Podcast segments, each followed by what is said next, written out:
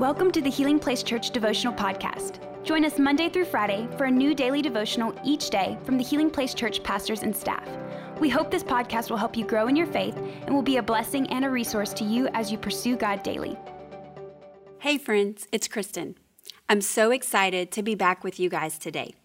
We're going to be talking out of the book of Jonah, chapter 3, verses 7 through 10. Then the king and his nobles sent this decree throughout the city no one, not even the animals from the herds and flocks, may eat or drink anything at all. People and animals alike must wear garments of mourning, and everyone must pray earnestly to God. They must turn from their evil ways and stop all their violence. Who can tell? Perhaps even yet God will change his mind and hold back his fierce anger from destroying us. When God saw what they had done and how they had put a stop to their evil ways, he changed his mind and did not carry out the destruction he had threatened. You know, here we have a story of repentance and redemption. God sent Jonah to Nineveh to warn them about his destruction because of their great wickedness. The Bible tells us that Jonah went out and yelled to all the crowds that the Lord would destroy the city in 40 days, and that all the people believed him. So this is where our passage from today comes into play. So there's two quick things I want to talk about from this passage. The first is repentance. Repentance is the sincere regret or remorse for something. You know, the king sent out a decree for all the people to wear garments and go into mourning. In Old Testament times, this was an expression of what repentance looked like. They were actively showing God remorse for their past actions. This was a great picture of humility on the part of the king and his nobles. They recognized God's power and forgiveness, and they turned to him in repentance, seeking forgiveness and a second chance.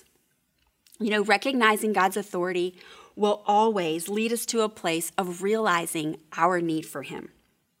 And when we do, when we realize, you know, how much we need God, he's always there ready with open arms, just ready to accept us.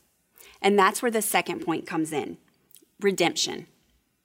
Redemption is the action of saving or being saved from sin, error, or evil. Here at the end of the passage, it says, When God saw what they had done and how they had put a stop to their evil ways, he changed his mind and did not carry out the destruction he had threatened. You know, our God, he, he sees us and He hears us and He cares so deeply about us.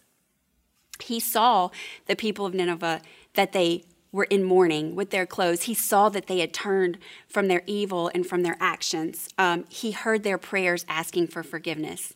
And he cared so deeply about them that he changed. The Bible says he changed his mind and he did not bring the destruction that he had threatened.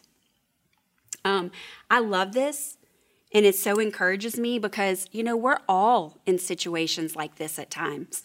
You know, maybe not quite this extreme, but we're all in a place where we need God's forgiveness and His grace and the opportunity for a second chance.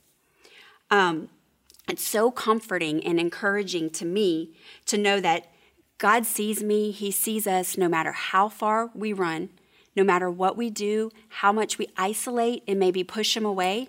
He sees us when nobody else sees us. And you know, his arms, they're always open and ready to receive us when we turn to him. He cares so deeply for us and he values us. Um, the Bible says in Matthew 10, verses 29 through 31, it says, What is the price of two sparrows? One copper coin? But not a single sparrow can fall to the ground without your Father knowing it and the very hairs on your head are all numbered. So don't be afraid. You are more valuable to God than a whole flock of sparrows. You know, there is absolutely nothing we can do that our God can't redeem.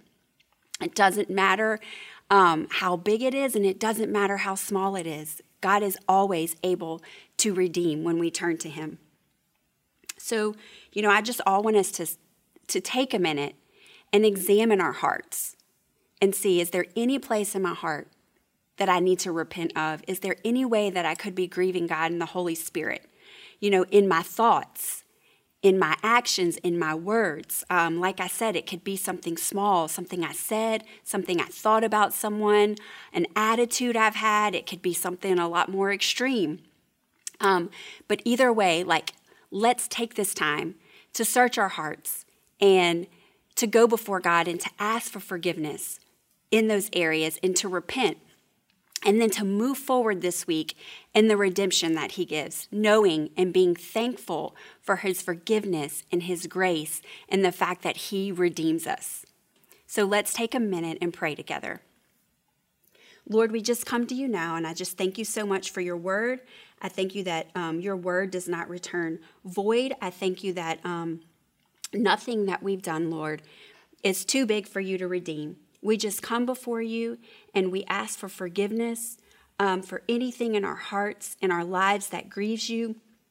God, any actions we may have or um, thoughts, anything we've done. Lord, we just ask you for forgiveness right now. And we thank you that you are a God of grace and second chances. And God, we are so thankful for your redemption. We are so thankful that you are always there to receive us with open arms. And we just love you, we praise you, and we ask all these things in Jesus' name. Amen. Thank you for listening. Take a moment to subscribe so you don't miss any of the daily devotionals and be sure to share with your friends. For more information about HPC, visit healingplacechurch.org.